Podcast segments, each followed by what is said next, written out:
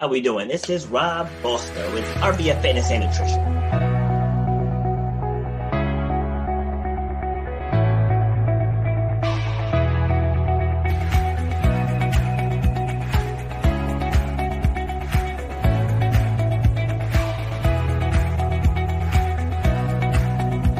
People upgrade their iPhones, they upgrade their Androids, they upgrade their laptops, but they're operating with the same brain that they operated with for the last decade. You should know the value that you bring to the marketplace. You know what your passion is. You know why you do what you do. So racism, it's out there, but it doesn't have to stop you. Just because somebody might look at you a certain way, that doesn't have to stop your forward progress. Where, where you have to eliminate the excuses. You got to make that game plan. Say, for me to get to that point,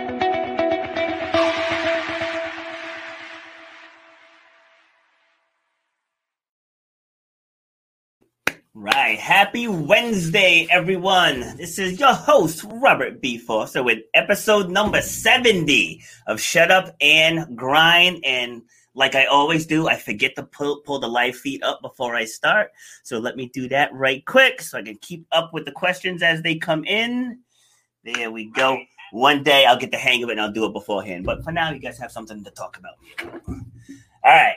So we're gonna talk about the grind gear before we dive in. You know, we got the hoodies, we got the long sleeve, we got the short sleeve, we have tank tops, we have face masks, we have all that good stuff, and that just helps the show grow. Trust me, I'm not trying to get rich off of t-shirt sales. It's just to support the show so we can get a wider reach.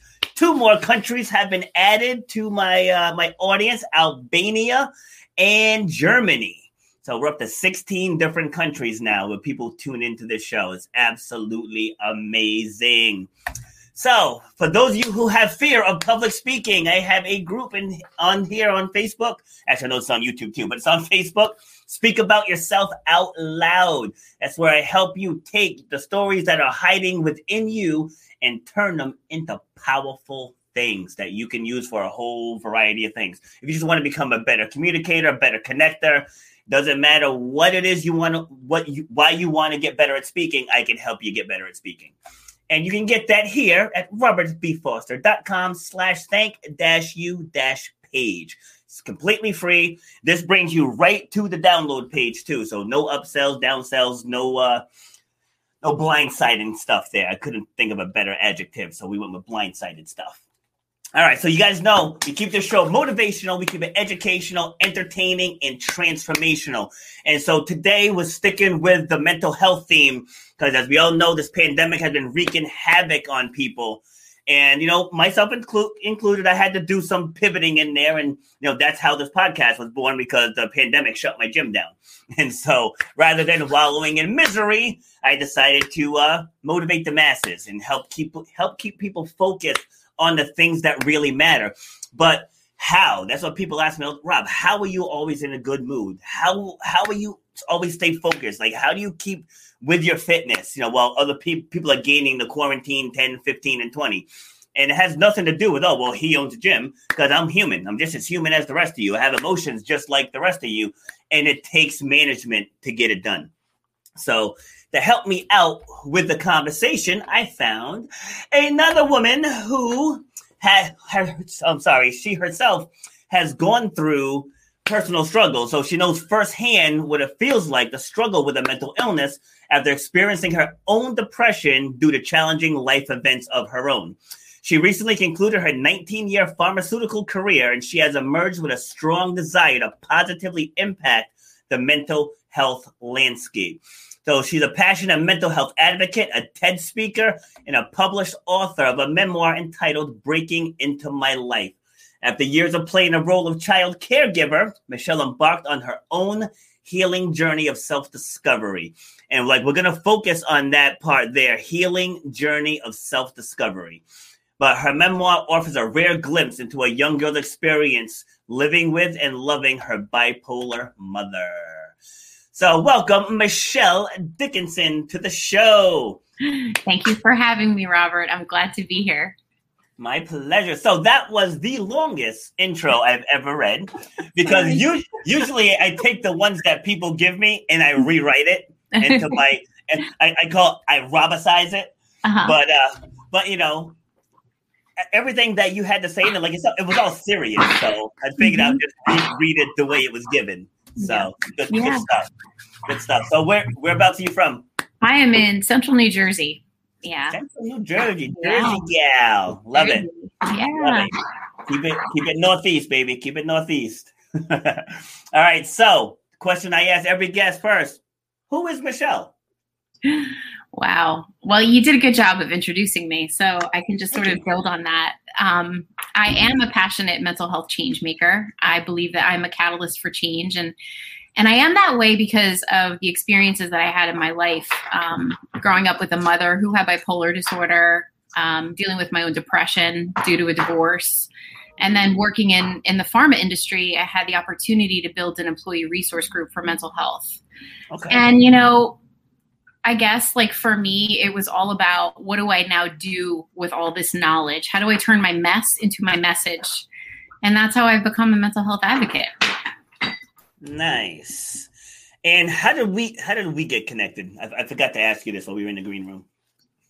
I don't know. I want to say maybe podcastguest.com. I'm oh, okay. Sure. Yep. That's yep. That's what it was. That's yeah. what it was. Okay. Good stuff. All right, So, what did you want want to be when you grew up? You know, that's an interesting question. Um, probably a teacher, probably somebody who was doing work with children, actually. But um, I'm sorry, you're going to hear noise because I have a puppy, and and the puppy has decided it's time to play with the toy. I'm sorry. Gotcha. Um, so uh, so yeah, so probably a teacher, I would say.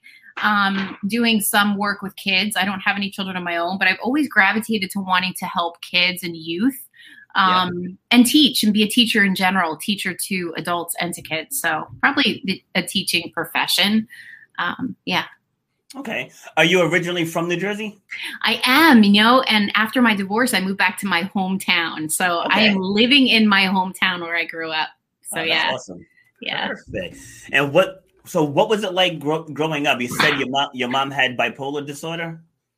Yeah, my mom um, had bipolar disorder for my for my entire life. Like I have my earliest memories of her, probably four or five, when she started to act differently. Um, and for anyone who doesn't know bipolar disorder, it typically has the the rapid cycling of mania and depression. And she, I used to say it was like being on a roller coaster. You just had to sort of hang on for the ride. You never knew, um, you know, what version you were going to get, how she was going to interact with you. Uh, so it was hard, you know, but it was my normal. So, you know, um, I did what I needed to do. I learned to be very resourceful and resilient so yeah, yeah. Okay.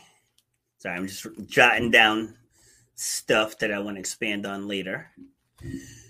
All right. So, what what was it like in in school for you?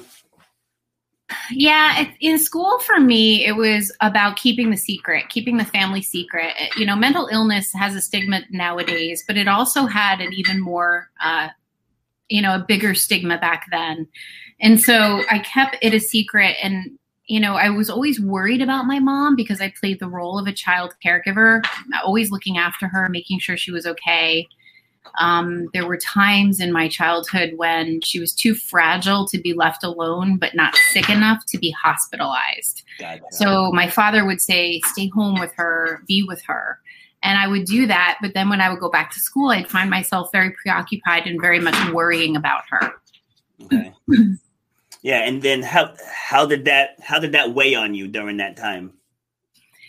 It was a lot. It was a lot. I mean, I think that when you think about what children need, children truly do need um, stability and consistency, and I didn't have either of those. So I had to find ways to find that consistency, get the love and the attention from whether it be an aunt or a grandmother or um, a mother of, of a girlfriend.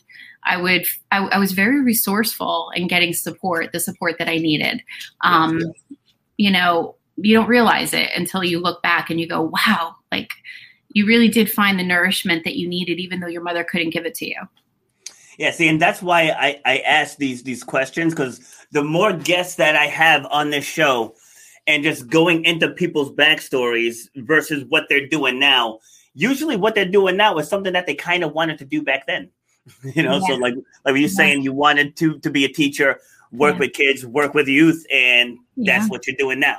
you know, so you know, and there's an even cooler um, parallel to the fact that when I went on a youth retreat, I found myself giving a talk to like 150 kids about being nice to one another because you never know what they're dealing with at home. And that was sort of like my first stage. And fast forward, and I am giving a TED talk telling yeah. people, you know, it's okay to be who you are. You know, you are perfect just the way you are. And my mother, as ill as she was, she was perfect just the way she was. So that when I when I drew that parallel, actually a couple of weeks ago, I was amazed at how I think the seed was planted when I spoke in front of that youth group to eventually in my 40s do my TED talk. Yeah, yeah, it's yeah. It, it's amazing what how it all sticks with you because when I'm working with people and I'm helping them, you know, sort through their their past. Because say someone's like, you know, I want to start a, a women's empowerment group. All right, what do you want to talk about? Well, I, I don't know. What do you, what do you think? It's like what like why do you want to talk about you know you just start talking it out and again i have my note i'm writing stuff down i'm like boom the answer is right there it's like it's right on the tip of your tongue and i keep t- like that's why it says up above us your true power lies in your story like most people's path to whatever it is they're heading to the answer is already there. You know they just ha- they just have to recognize that it's there. Yeah. And and be courageous enough to to talk about their story you know? There's there can be a lot of vulnerability and embarrassment you know? So it takes something but honestly when you do it's liberating because other people come to you and say oh my gosh i am not alone. Someone else feels like me you know? So it's it's powerful yes yeah ab- absolutely and people i saw something earlier in one of my emails from uh, Russell Brunson from Click ClickFunnels, where he and his wife they were struggling, you know, to, to get pregnant. They they wanted to have a child, and they were struggling with it. And then someone else had shared a story of what they went through, and it helped them. You know, and as you know, mm-hmm. Russell's yeah. filthy rich. I know. you know, you know, but it's like every everybody struggles, and you never know where that moment of clarity is going to come from. Right. Like you just never know. You just gotta be open minded enough to be. I don't want to say to be looking for, but just to be aware when when they're out there. And for me, I, I just try to tell people, you just come to grips with whatever it is you did or whatever it is you, you've experienced, and then take those experiences to change someone else's life. Right. Instead of instead of letting it eat eating you inside and harming your own life you know, because you're harboring resentment or you're harboring anger or grief, you know, whatever the emotion is. But just once you come to grips with it and be like, you know what, this, like we said earlier, this made me who I am. Yeah. So let me take this, step into the greatness, you know, yeah. unlock your true power. And then that's when everything for you is just going to change. Yeah, it's true. I agree with that. Yes. Yeah. All right. mm-hmm. All right. So post post high school. Yeah. What what what were your next steps from there? Yeah, you know, it's interesting. I wanted to go away to college. You know, most kids, I think, you know, from my generation were, were like, which school are you going to go to? And I wanted to go away to college. And my, um, my mother was too ill. My father really wanted me to be at home. So I stayed at home. I got a job.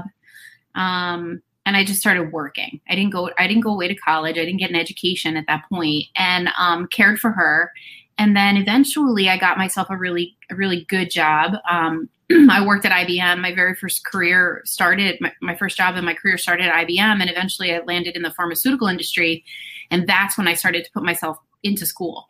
Uh, I got my associates, my bachelor's, and my master's degree while working full time because I was hungry for it and I wanted it, and and just the timing didn't work as as the way you know traditional education goes right after high school and I'm grateful for it because um, it was a very different learning experience for me. Uh, and then also a personal victory to be able to accomplish that, you know. Yes, and the key the key sentence there, you were hungry for it and you wanted it. Yeah. You know, it, it's yeah. like it sounds so simple, but even on the fitness end, people will come to me, but be, be like, Rob, like I, I keep I keep on this roller coaster. I'm like, because you, you're not committed to the process. Yeah. Like if you, if you commit to the process, you will get results. Yeah. And it's the same thing in everyday life. If if if you have to work full time and go to school, you can figure it out if you're Yeah. hungry for it and you want it, and you're living proof of that. Yeah. Yeah. Oh my. God. The sense of accomplishment. No one can take your education from you, as you know. No one can take your victories from you. So when you hustle and you make it happen, um, it's it's incredibly fulfilling. Like so fulfilling. You know. I mean, I think you know one of the things I'll never forget is a boss that I had who said to me, "You know, you're never going to get anywhere. You don't have an education." And uh, and she was really like, she was she wasn't very nice. And I remember this, and I was like, really and like it's funny because that ignited something in me to go oh really you think that that's what's going to happen no no no no no and then that motivated me to be like you know what like you are going to be okay you are going to get that education um, and then i went for it Yes, that that's amazing. And and and I just want to clarify. There's many different ways to get educated because I don't have a college degree. Right, I don't have one, but I traveled the country, going to marketing seminars, going to fitness masterminds, Yeah. going to, to branding branding masterminds, and now with uh, virtual, I've been taking ones on uh, media exposure, Facebook ads. It's like I got so much knowledge in here that I'm mentoring people with marketing degrees. yeah Marketing, yeah it's great you know. So You're, you're right. You're right. Yeah. And and I love I love the idea that we open our kids' minds to different ways of getting educated, right? Yes. Like and because like you said, like look at your level of success and you don't have traditional education. And honestly, I don't know that I'm using everything that I learned in college, to be honest with you. So I think it's all about our own unique vehicle to learn as long as we're learning and we're making progress. Exactly, exactly. So, because there was one point where someone had, had asked me, you know, do you plan on going back and getting a degree? I said, for what? You know, it's like I'm not, I'm not knocking education. I mean, I have my old, my oldest son graduated college. My oldest daughter is in college currently.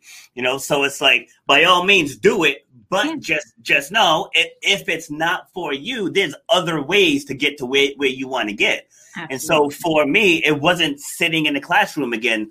It was like I need to go and learn from people who are crushing it. Because I had people tell tell me what what they said to you, same exact thing. You know, like like because I dropped out three times, and so after the third time, you know, people would just just like you're you're never going to go anywhere. Like you're just going to be a restaurant manager. I was like, that's that's crap. I was like, Yeah. that's absolute crap. I mean, if you for believed it, if you Well- believed it, that would have been your demise. yeah, if well, I was gonna say, for a minute, yeah, Yeah. for a minute there, I For did. Yeah, Yeah. for a minute there, there I did, and after a while, kind of like you were saying about giving giving a talk to the 150 students. Yeah. Same, same thing with me. I was giving staff meetings and trainings, and you know, coaching pe- people along and keeping everyone motivated on, on on the line to work their best, to be their best, to work as a team. It's like I'm doing all, Yeah. all this stuff already. You know, it's like Mhm. everything that I have is already here. I said I just need to learn how to market, how to brand myself, Mm-hmm. and and I went and got formal training in public speaking. You know, so so it's like just the things I was lacking, I went and found it. Absolutely. Absolutely. That's great. yes, thank you. All right, so what what was your what was your, your job? You said you, you worked at IBM.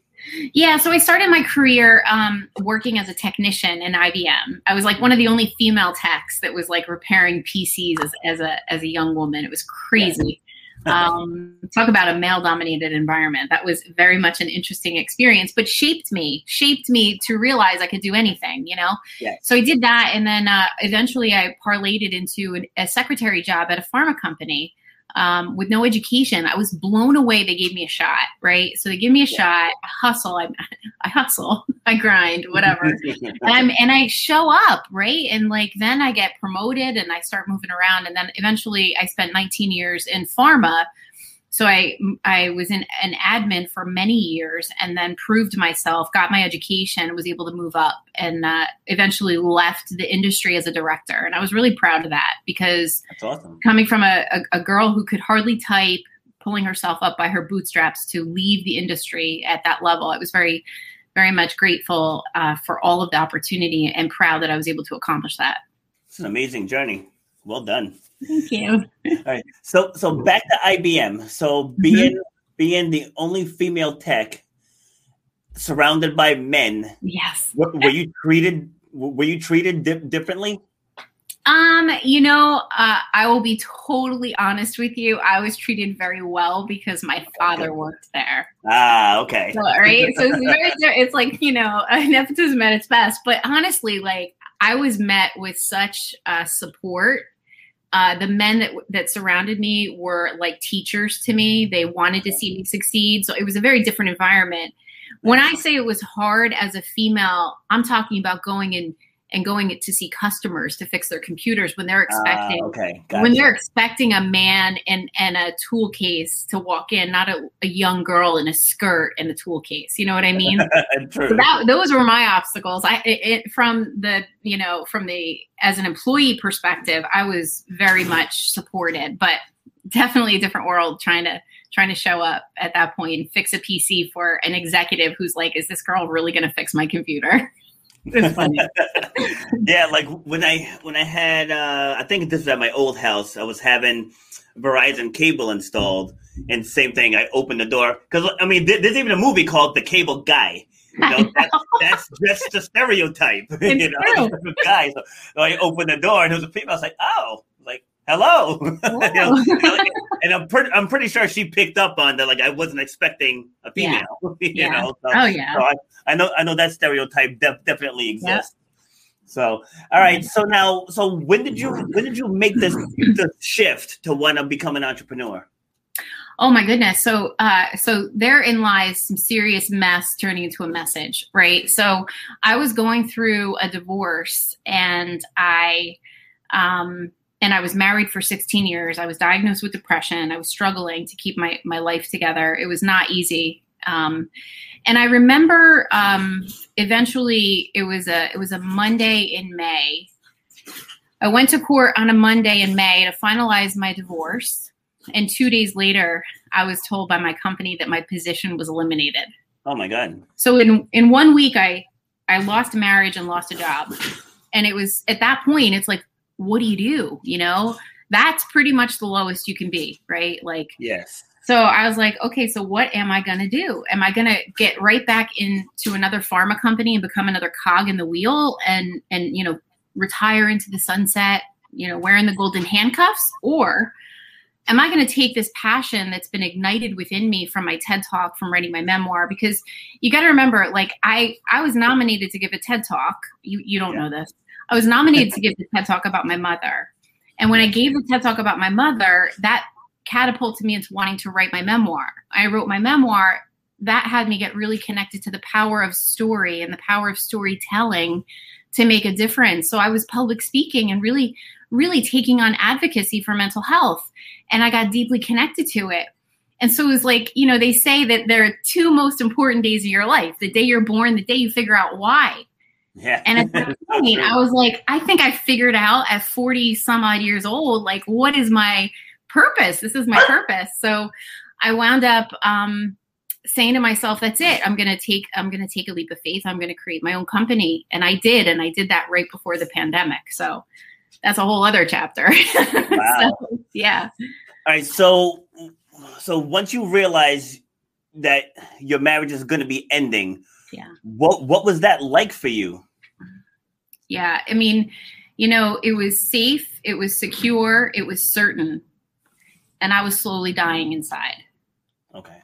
You know, um, and so, and I had done a lot of self discovery work. I'd done landmark education. I'd done Tony Robbins. I I did date with destiny with Tony Robbins. Um, and I was really getting confronted to truly what made me happy because as a young girl caring for a mother with bipolar disorder, your own voice becomes very muted because all you care about is keeping peace around you, keeping your mother happy.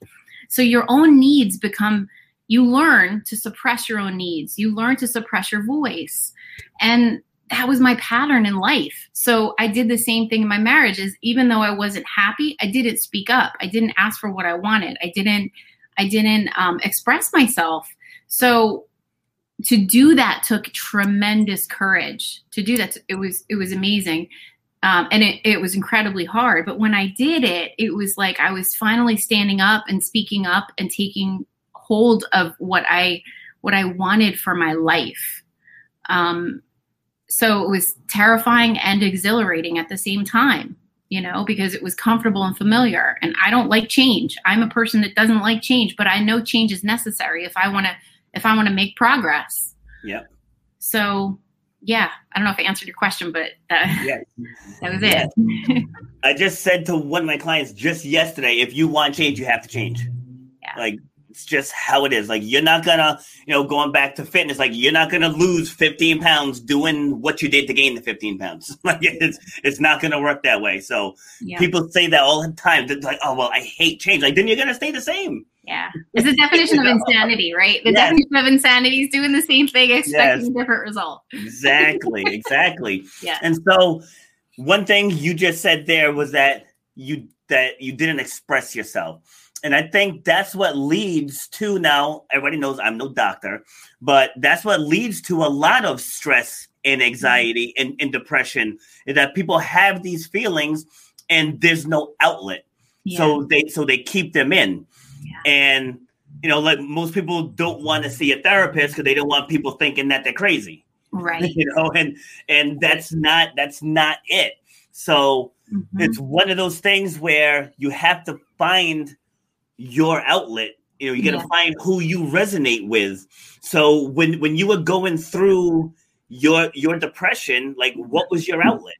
You know, it's very interesting that you asked that question and because my mother because mental illness was a common conversation in my house and therapy was a common conversation because she was always in therapy i knew i needed to reach out and get support there was no way i was going to try to shoulder this by myself but that's because of my own relationship and my upbringing a lot of people don't have any exposure so it's harder yes. because you know whether they lived in a, in a family where it was stigmatized or not talked about I mean, for me, it was a natural thing. Find a therapist, get into therapy.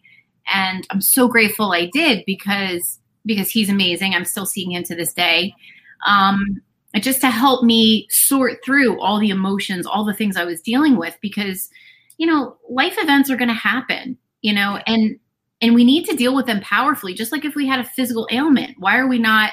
You know, we're, we're quick to go to the doctor if we think we have a cold or we've hurt our a limb you know i mean like we're, we're quick to do that but why do we not do that for the brain it, it is it is very unfortunate so the one thing i will tell you is my doctor is a very conservative doctor and he could prescribe medication and i think i actually asked him for it i said listen this, this is this sucks do you have meds yeah. And I worked in a pharma company, so I was like, "Hey, just, just give me some medicine," you know.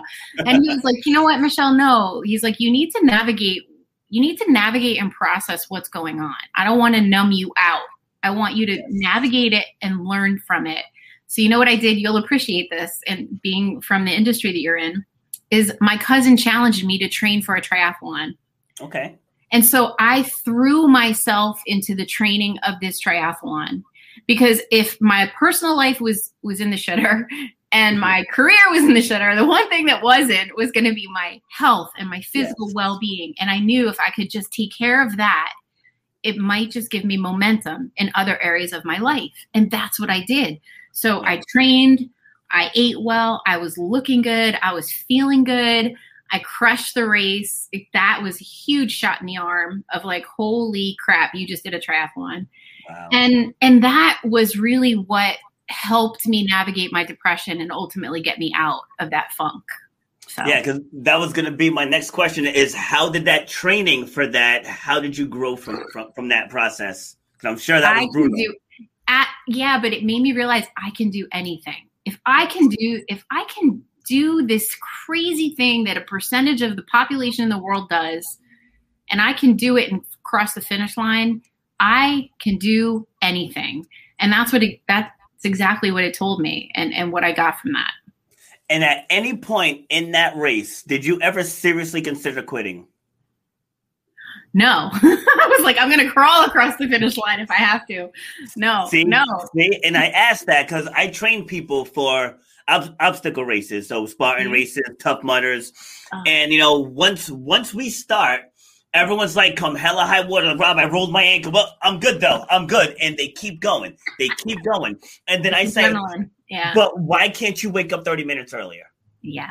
Like, you just went through eight hours of hell with a rolled ankle, soaking wet, hungry, probably dehydrated, but you were like, I am crossing that finish line. Like, so why are you giving up on your life's goals? So true. Oh, that's you speak the truth. It's the discipline, right? Like Yes. we have to we have to have that discipline. And how did that person even get to the get to the starting line? Yeah. you know, exactly. that's training. That that's what discipline. You're you're absolutely right. And yeah, there was no there was no thought in my mind I was not finishing that race. Yep. Exactly. It's like I wanted to I wanted to highlight that because I see it all the mm-hmm. time. Every single race, you see people limping, you see people Yeah. using sticks for canes, you know, because like they heard I'm something. gonna get there. Like I saw a guy in my first Spartan Beast it was in 2013 in Killington, Vermont, which is a very, very steep mountain. Mhm. And that, that race was brutal. And I remember at one point I sat down, I had a, a turkey and ham sandwich in my backpack. I'm sitting down, I'm eating. Now, before that point, I saw a guy crawling. As I walked by, I pat him on, on his back and I was like, great job, keep moving, you got this. And then about maybe a hundred yards up was when I sat down and I started eating. And so a few minutes goes by, then I see the guy crawling again. I realize he's got one leg. I'm like, I'm sitting over here whining that my legs are throbbing and everything, and this dude's got one leg. He's Yeah. crawling and he's still moving. gonna make it. Yeah. You know, so I wrapped up the sandwich, put it back in my backpack. I'm like, let's get it. yes. Human spirit, right? The human spirit is amazing. Yes, It really it's, is. it's it's the strongest thing. It's the strongest thing out there. Yeah. Like like I tell people all the time, if you tell yourself that you can't do something, you are absolutely right. You know, and, and I, I've truly believe that has to do with our healing process as well. Mm-hmm. Because I've had seven surgeries, and the only mm-hmm. one that I had doubts was my first one because it was the first one. Yeah, it was the first one. So, and the first one was bad too. I, I had total total knee reconstruction from from an injury during a track meet, and I remember the doctor was t- was telling me don't put any pressure on it at all. So I was babying the hell out of it, and so I did exactly exactly what he said. I go for my first checkup. He's he's like, you can start to put pressure on it now, and so like like okay, I'm treading lightly, treading lightly. I said, okay. I put down one crutch, started going, and then I put down the other crutch. I was like. I probably could have walked days ago. you know, I was like, because I let I let him put limits on me. I know. You know, so for every other surgery, I, I took control of my own rehab. Yeah. You know, it's Yeah. like I, I took their advice. Yeah. You know, but- course. yeah. So I had shoulder shoulder surgery that like Mhm. you know don't move it at all for six weeks. I'm like, I work with the body. I know that's not a good plan. Not good. So so I found my threshold. I'm like, how far can I move it before the pain kicks in? And then I just stayed below the threshold. And then just mm-hmm. each each day, each week, it got better and better. Wow. So again, I go for my first checkup, and she's moving gently, and I'm like, keep going. I'm like, keep going, sister. I'm like, keep going. And I got all the way back. She's like, that is unreal. I said, because I don't listen to you people. I So listen I'm- to my body. Yeah. I'm not. I'm not telling people to not listen to your doctor. We got to put, put that disclaimer out there. yeah. But but I'm just saying that's just me. And Mhm. when that first knee injury happened, the the ER doctor actually told me I would never run or jump again. And and and I told him I'm like, your degree is in medicine, and I respect that. I was like, but you can't tell me what I can come back from. right. You know what I mean? Like your your PhD does not cover my my human will to get through this. And you're the expert in being you. Yes, exactly. So I attacked it like they said I was going to be in rehab for 18 months. I got out in Oh, four. no. I got out in four months. Oh my God. That's Yep. amazing. So Amazing. that happened in 2009. I started competing in track again in 2016. So like it, it, it did take some some mental some mental wrangling to actually Yeah, yeah. compete again. But um, Wow. in the, in the high jump in the event where it happened, I, I've been undefeated since 2016. wow. Yep. So had I listened to him that that day, my Yeah. wings my wings would have been clipped right there. Yeah. Yeah. Oh, good for you. Good for you. Thank you. It's awesome. All right, so back to you. All right, so so now you made that that shift. Uh-huh. You, know, you had that passion for for helping with people. So step me through the process of getting it started. Well, it was a very interesting process. You know, um, I have had never been an entrepreneur before, so you know, uh, coming out of the corporate world, it, it's like an entirely different animal to become oh, yeah. an entrepreneur because in the corporate setting, it's pretty structured, pretty regimented. So I had to figure it out, and I remember um, just coming from a place of if I could remove suffering and create more compassion and empathy in the workplace, then I can shift entire groups of people and entire cultures instead of one person at a time. So I was deeply connected to that from the get go. I thought, I want to leave a mark on this world. I want there to be more understanding for people with mental illness, invisible disabilities. So I knew I wanted to do that, but I didn't really know the how. And then well i sort of I, and i knew i wanted to work with leaders to sort of share with them what worked when i was in my fortune 50 company when we were creating the employee resource group for mental illness. So my vision was i want to sit down and work with hr professionals and say these are some of the things you can start weaving into your environment for people so they're less um, anxious about being themselves and building trust with their leader and owning what they're dealing with without fear or embarrassment. But then the pandemic happened. And so, as any good entrepreneur knows, you listen to the needs of your customer, you listen to what they want. You might think you know best, but you need to understand what your customer really needs. And at that point, what was really needed was resilience because people were working from home. They were all of a sudden wearing the hat of a mother, um, caring for a child who's being homeschooled, who's also the professional who has to get their job done, who's also the spouse, all of a sudden they have all these pressures and all these responsibilities and um, and then they're anxious about financial challenges whether it be with their partner or you know even when their own job. So that was when my resilience program was built. A client said to me michelle i'm really worried about my people. What do you have for resiliency? So leaning into my own personal experience and all the training i'd ever done with a therapist with tony robbins with landmark education i just came from a place of if i can empower people on the day to day to adopt practices and things they can do to stay in the cockpit of their life, what would I put in there? And that's what I did. I put everything in there, and that's what I've been delivering since the pandemic. And I've reached thousands of employees and helped them um, just really stay engaged and stay present with um, within their their life, not just at work, because we know that you can't just be you know how you do life is how you do work and, and how you do your, your personal life so it's really about being collectively empowered. How do we navigate this pandemic? And so that's that's what i've been been doing. So yeah. Nice. All right. So how how do you reach these people? So i largely work with hr departments that want to bring programs to their people. So um, organizations that want to do more for their people. I mean it's it's really quite um, startling when you look at the, the data from the CDC. It says one in three people are dealing with depression or anxiety because of the pandemic. It also says that we're headed into a mental health crisis after this is behind us. Yeah. Um, so people need to be mindful of what they're what they're dealing with, and employee burnout working from home is on the rise because we're not taking vacations, we're not taking time off, we're grinding, we keep going and keep going, and we don't stop. Yeah. So burnout is a real factor. So, um, so yeah. So my clients I work with are largely HR professionals or um, leaders that want to keep their employees healthy and happy and and productive.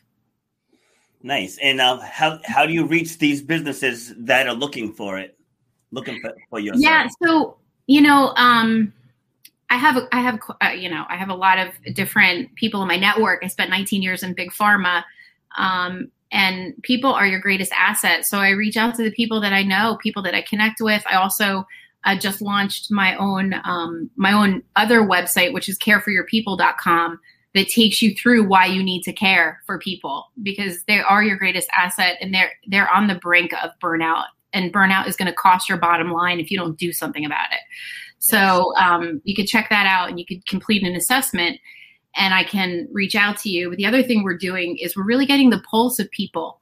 So when I go into an organization, I'm doing an anonymous survey because people aren't talking about how they're really doing. They're telling their boss they're okay, but then they're navigating it on their own, oh, you know, outside and pretending, you know, everything's okay when they show up on their Zoom call when yeah. they're really not. So I'm getting that data and really sharing it back to the leaders to say, your people really are not doing that well. And now, what are you going to do? Now that you know, what can we do? And so we take that data and then we we look at what are the areas they need what are the greatest areas of opportunity and we focus on that through um, a webinar that i deliver remotely. Okay. Good stuff. Good yeah. stuff. And so what are your future plans? Change the world. Nice. No i mean honestly at the end of the day i believe that we we all should be working in an environment that is compassionate and there's there are people surrounding you that understand the importance of self-compassion and empathy. You know self-compassion has to be the first step before you can extend compassion to other people. So it's rooted in self-awareness. It's rooted in um, having empathy for yourself and empathy for others. Um, that's super important. So i really want to create cultures um, where people can be their authentic selves every day and not be afraid to be who they are and, and get to be a full contribution to their organization. All right, Ex- expand on empathy for themselves, please. Yeah, you know, it's funny because I had the worst boss. And I think it's until you have those experiences that you really understand and appreciate things. So I'll never forget this. I was diagnosed with depression and I'm leading an ERG, an employee resource group for mental health. And I remember telling my boss, I'm like, I have got to go first. I have to be the one that says, hey, listen, got depression. So I remember telling her that I was diagnosed with depression and I was just doing the best I could. And there would be times when I'd have to go to doctor appointments, etc. And then I remember in my performance review that year, she said, You just didn't bring your bubbly, upbeat self to work every day. Mm-hmm. So she was judging me on my bubbliness and my upbeatness. And she knew that I had told her that I was navigating depression. And that had me realize this is a woman that probably doesn't have any compassion for herself. If she cannot see what it is like for someone else, it's because she probably doesn't give herself love, doesn't give herself compassion, or or has a skewed relationship to mental illness. You know, maybe it's because you know her relationship is either non-existent or is you know taught to her through the media or taught to her through her own childhood. Um, so I said, God, what's really missing? In that moment, I got very frustrated and mad, but I also got very lit inside. There was a fire lit inside of me that said, imagine if leaders could really understand what it means to lead with empathy, you know, heart centered leadership, where you get that your employee is a person, is a human being before they are an employee number. Yes. So I think I think we need to go back and really remind people the importance of self-awareness, self-compassion because if they can have self-awareness and self-compassion, they can extend that to the people that they're they're leading. Yeah, and a, a, big part of that too is understanding that people are different, and that's de- definitely a growth a growth curve I had to take in like my early twenties. I was a little uh, rambunctious, we'll say, you know. So it's like I was good at what I did. I made sure I told everybody I was good at w- what I did, and I just expected everyone else to have my my standard, everyone to have my tolerance, and I that's just what, what I expected because that's what I know.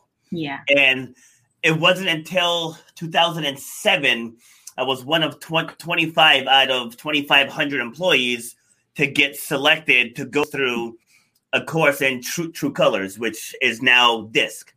And so I became, yep. So I became a, a certified f- uh, facilitator in, in True Colors, mm-hmm. and then just learning the different personality types. And I was mm-hmm. like, it, it's like I, you always know people are different, yeah. but I didn't, didn't know that detailed. And then once I started applying those principles, yeah. I'm like, holy crap, this stuff is spot on. Yeah. Like it really is. So, you know, yeah. there's the leaders, the supporters, the thinkers, and the feelers. Yeah. And, you know, so for someone like me who's pretty over, over the top ish, you know, mm-hmm. with my with my personality, and for someone who's more of a feeler, Mm-hmm. Uh, like that's why I keep making people cry.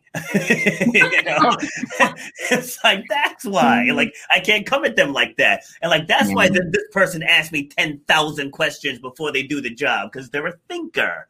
Yeah. You know, and then leaders want to know the whole process. Yes. You know, and the supporters are like, what needs to be done. Mm-hmm. and, and so mm-hmm. what? And I think once people understand that, it's like mm-hmm. just because you're a leader and you need the process, that doesn't mean that the feeler does. Yeah. You know, so it's yeah. like like you just can't push your personality on everyone yeah. else. And then that leads to effective connection. Yes, and then I remember from DISC, you you learned how to engage. They gave you tips on yes. how to engage with people that were not like you. Yeah. So you could bridge that, you know, bridge that gap. That's amazing. That's awesome. Yes, one of my personal training clients, he's he's a thinker. So like I know when I'm telling him stuff, just I gotta be prepared for yeah. although well, why why do I have to do my hands have to be like what does that do? What does mm-hmm. this work? Like how does that benefit me? Like yeah. that's that person. You're like, okay, yeah. Yeah, and so then, yeah. know, but it's with, not personal. Like that's yeah. the beauty of a, of this. It's like it's not personal. The person's not being annoying. That's just their style. That's them. Exactly. And then you remove all of that stuff, that noise that you make up about it, and it's like, no, that's just who they are, right? Yes. Like there's nothing bad or good or anything about it. It is what it is. Exactly, exactly. It's like that person, like like th- this person thrives under this condition. Yeah. And, and, and so, like as the leader, you have to provide that condition instead of the other way around Right. You know, because in in in those situations, it's really good. Like you you mentioned with empathy, mm-hmm. and you know, I've been told that I kind of lack that, and I really think people might be right. You know, depending on the circumstance. So, like in the in the gym, I'm like, when when you're here, I, I expect hundred percent. Yes. Just what is just what what you have a goal. You're paying me. Mm-hmm. I don't care what's going on in your life. When you are here, I expect your best. Yeah. Then afterwards, I'll put my arm around you. All right, what's going on with you? Yeah. You know, afterwards, then we can have that connection. But when it's time to jam, damn it, it's time to jam. awesome. That's so awesome. I love it. All right. So your website is up up here. What will mm-hmm. uh, the audience find if they go uh, research you? Yeah, so um, if you go to michelleedickinson.com, you'll find out about me. You'll also find out about Protecting Our Happy, which is my resilience program. Um, and it tells you exactly what's in that resilience program, how I do it, why it matters. Um, if you go to um, careforyourpeople.com, you'll learn about why we need to be doing more for people right now, especially in the in the face of the pandemic and with all the depression and anxiety.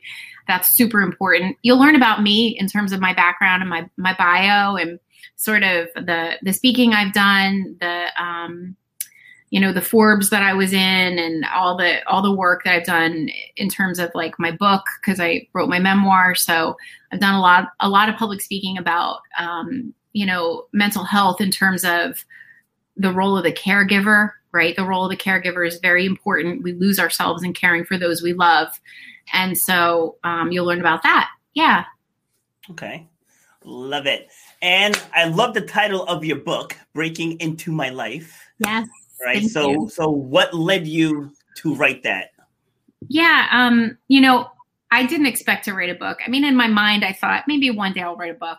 But it was really the the the catalyst for that was the TED Talk, right? So in 13 minutes I present the story of my childhood to a, an audience of my peers. Uh, it, it was very awkward and very vulnerable but the reaction was incredible right? Like storytelling has a way of people being able to see little threads of themselves in other people's story and feel connected to. And people just started to come up to me afterward and be like oh my gosh like i could relate to that. My mom i bet you she was diag- she was bipolar but never diagnosed or i live with bipolar disorder. Um, thank you for helping me understand how i show up and to the ones i love. So all of that just like gave me this this like momentum to want to write my memoir. So i sat down and for four years i wrote my memoir. And it was definitely something um, that was painful because i had to live through a lot of um, the experiences. Because in order for me to have a successful memoir i wanted people to really get mental illness. I wanted to humanize the experience. So I really needed to take them with me on a journey from my childhood to my adolescent years to, to my adult years and really get them to understand what it's like. So it meant I had to relive stuff over and over. Um, but I'm really proud of it because when people do read the book, they say, wow, I read it in one sitting or two sittings, and wow, I felt like I was in the room with you. So I put a lot of energy into really wanting to paint a picture of what that experience was like in order to get people to understand mental health. See, and one thing you said there is what I try to stress every sing- single show because you, you know the premise of the show is overcoming obstacles. And yeah. one of the one of the biggest obstacles is self-doubt right? Self-doubt. So yeah. when, when you were up there giving your ted talk and people coming up to you afterwards that that right there is the moment that you should be focused on yeah not not the moment or you know if people might might talk trash about you or not not support you or whatever it is. Like so many times people people step back out of fear. Yeah. and they're holding back, but not realizing that your story has the power to change lives. Yeah. like so if you speak to a room of 5,000 people and only 10 of you come up afterwards, those are 10 lives that you could potentially lives. change. Yes. you know, like don't don't worry about the 4990 that didn't get your message. Worry about the 10 that got it. Yes. Amen. Absolutely. We forget these are precious human beings. These are precious lives and if you can reach one with your story, it's it's incredible. Um, I think the thing that really that really got me was like and that I want people to know. So if you have a story of course you have a story. No, not if. You have a story. You've lived through something. Yep. When the going gets tough, understand the why in telling the story. Like get really connected to why you want to tell that story because stuff's going to show up. The naysayers are going to show up. And when you get really grounded in the why, that will pull you forward in the mud you know and so that's so important. And i did that uh, uh, it so many times throughout my life where i was like well what's the bigger why michelle? Because it's not comfortable right now and you're hearing a lot of stuff that doesn't support you but what's your why? Because that's what you're doing it for. Absolutely. Absolutely. And as i said earlier too like i i know i leave a lot of money on the table with my style. Like if i just maybe toned it down a little i could i could grow grow faster like with my fitness coaching style but I was like, but that's no, like I was an I, I was an elite athlete, you mm-hmm. know. So like to to become even just a good athlete requires effort. You know, I mean, I was I was an injury away from being an Olympian. So wow. that so that takes that takes a lot of de- a lot of dedication. So yeah. like my my mind even now at 46, my mind is always all in. It's just yeah. all in. So when people come in, I, I I give them the expectation. Like this is the mm-hmm. expectation. Like if you can't live up to this, then this isn't the place for you. Right. You know, because like I'm not gonna be any less than who I am. So the people that come to me mm-hmm. and my in the average gym, the mm-hmm. turnover is like six to twelve months. Mm-hmm. I, I, have I say I think I think that I have over fifty percent of my people have been been with me over three years. Awesome. You know, because it's wow. like that that style resonates with them. You know, it's like they mm-hmm. they found that they need my style. Yeah. So ra- rather than just having you know a thousand people and just me being a shell of myself trying to appeal to everyone. Yes. Yeah, I was like, you know what? I just have, have, to be me, and then the people who resonate with me will come to me. Yes. Amen. Amen. And and you're not you're not meant to touch every single human being's life. You're meant to touch the life of the person that you're supposed to. Yes. Right. So when we when we start to become a chameleon and we lose sight of who we are and we are out of integrity with who we are, then we then we lose. So I love that. I love that. Stay true to yourself. Absolutely. Hands down. Yep. All right. So from your book, what's what's the biggest take what's the biggest takeaway? From the book, you mean like from um, the reaction to the book or from writing the book? No, like if if I was to read the book, like, oh, what do you feel feel like the biggest takeaway is? Oh, absolutely. Um, you know, it's funny because uh, it's a heavy book. I'm not going to say it's not. Mental illness is not. You know, it's it's not on the surface. It's pretty deep and pretty revealing. So it's heavy. Um, the biggest takeaway is um, my triumph over the past, my my story of perseverance, and how at the end of the book, because of all of the work that I've done on myself, I'm able to have a, an epilogue that recounts how everything that my mother did to me now to this day serves me. So, you know, with your mess, make your message. Understand that life is always happening for us. And I, I said this to you before, before we went on the air. A gentleman I just interviewed the, the other day said that adversity is the price um, we pay for what we've lived through. Yeah.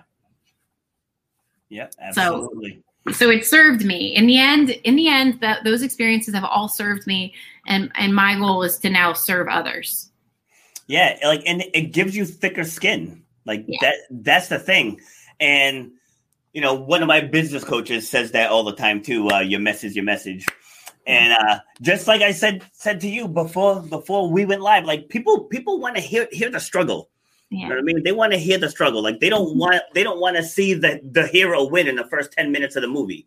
Right. You know, it's like they want to see the hero get his ass kicked and then prevail at the end. Yeah. you know, so Wait, that, that go ahead. No, I was just gonna say, but you know, the reality is if you went to my Instagram page right now, you'd see these pretty little pictures of me and quotes and you would have no clue about the struggle. So it's yeah. very easy. Like I, I just want to invite people to consider there's always a backstory. People always have stuff. What what yeah. social media shows us on the surface is not reality.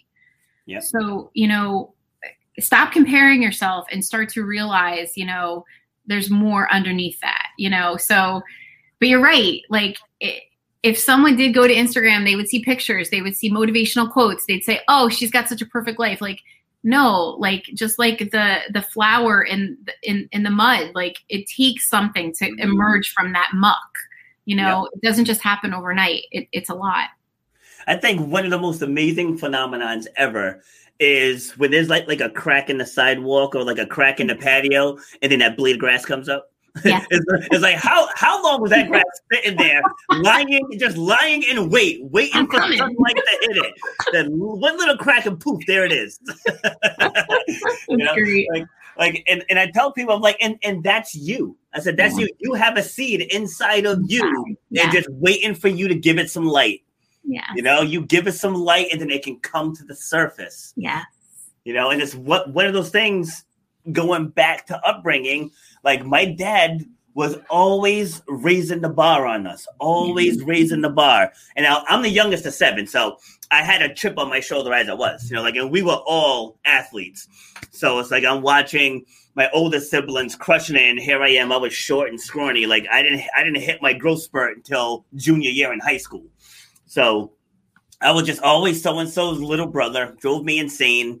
But dad, dad was just always you know, all right, you, you did this, but you yeah. could have did, did that. All right, you did that, great, but you could have did this.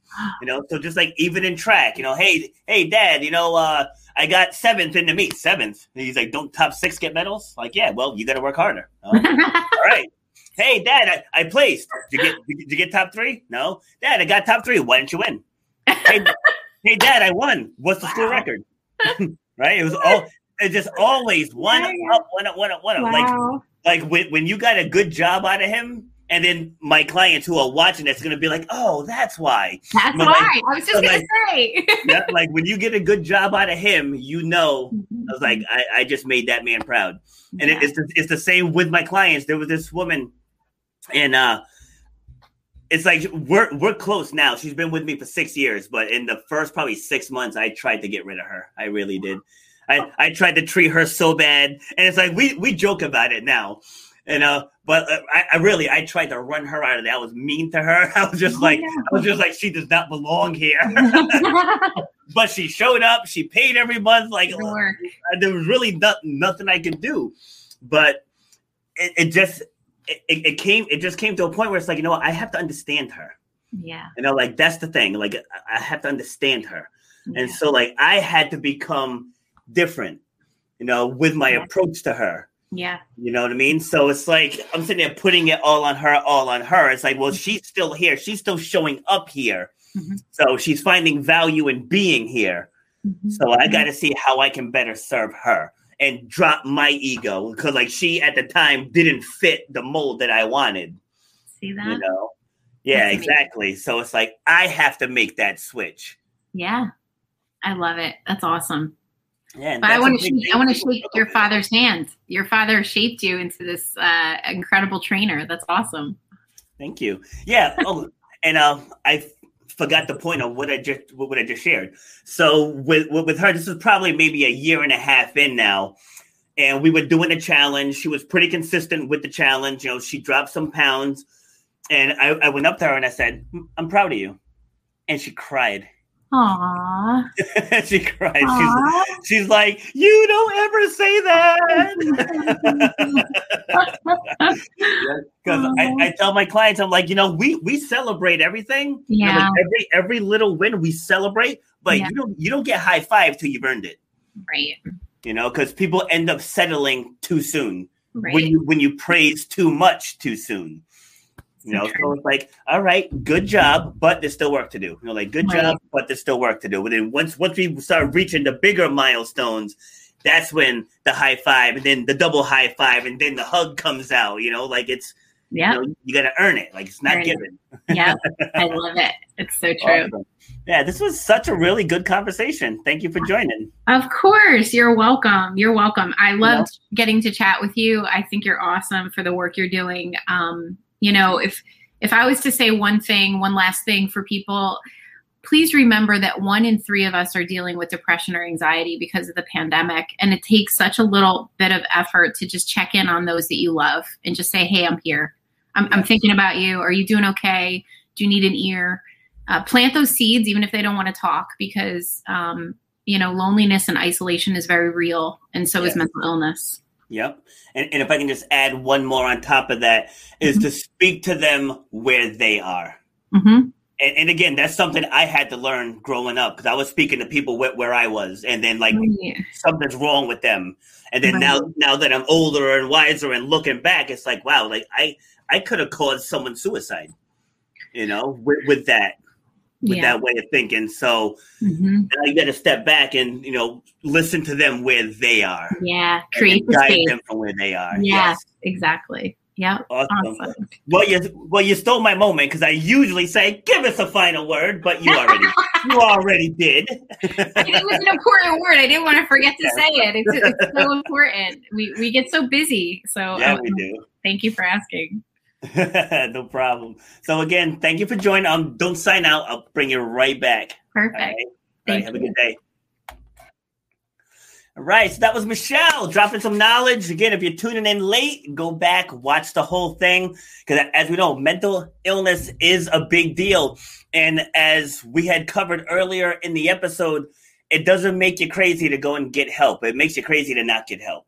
Okay. If, you, if you're struggling inside, there are places that you can turn to that are positive outlets, people who genuinely care and people who want to help and work with you.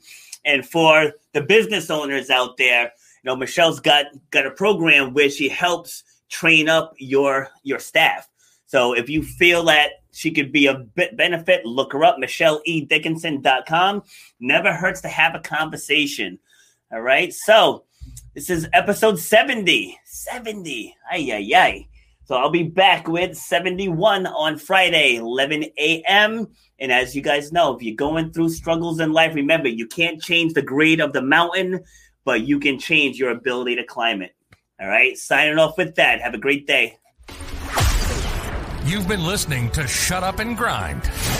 We hope you've gotten some useful and practical information from this show. Robert has over 20 years experience pouring his knowledge and expertise at many events in the service and fitness industry, as well as secondary schools and universities. He has a true passion for helping others break through the barriers that are holding them back. To book Robert B. Foster to speak or to reach out, go to robertbfoster.com slash speaks on Instagram at robert underscore b underscore foster on Twitter at RBF underscore fitness and on Facebook at Robert B. Foster. Till next time, shut up and grind.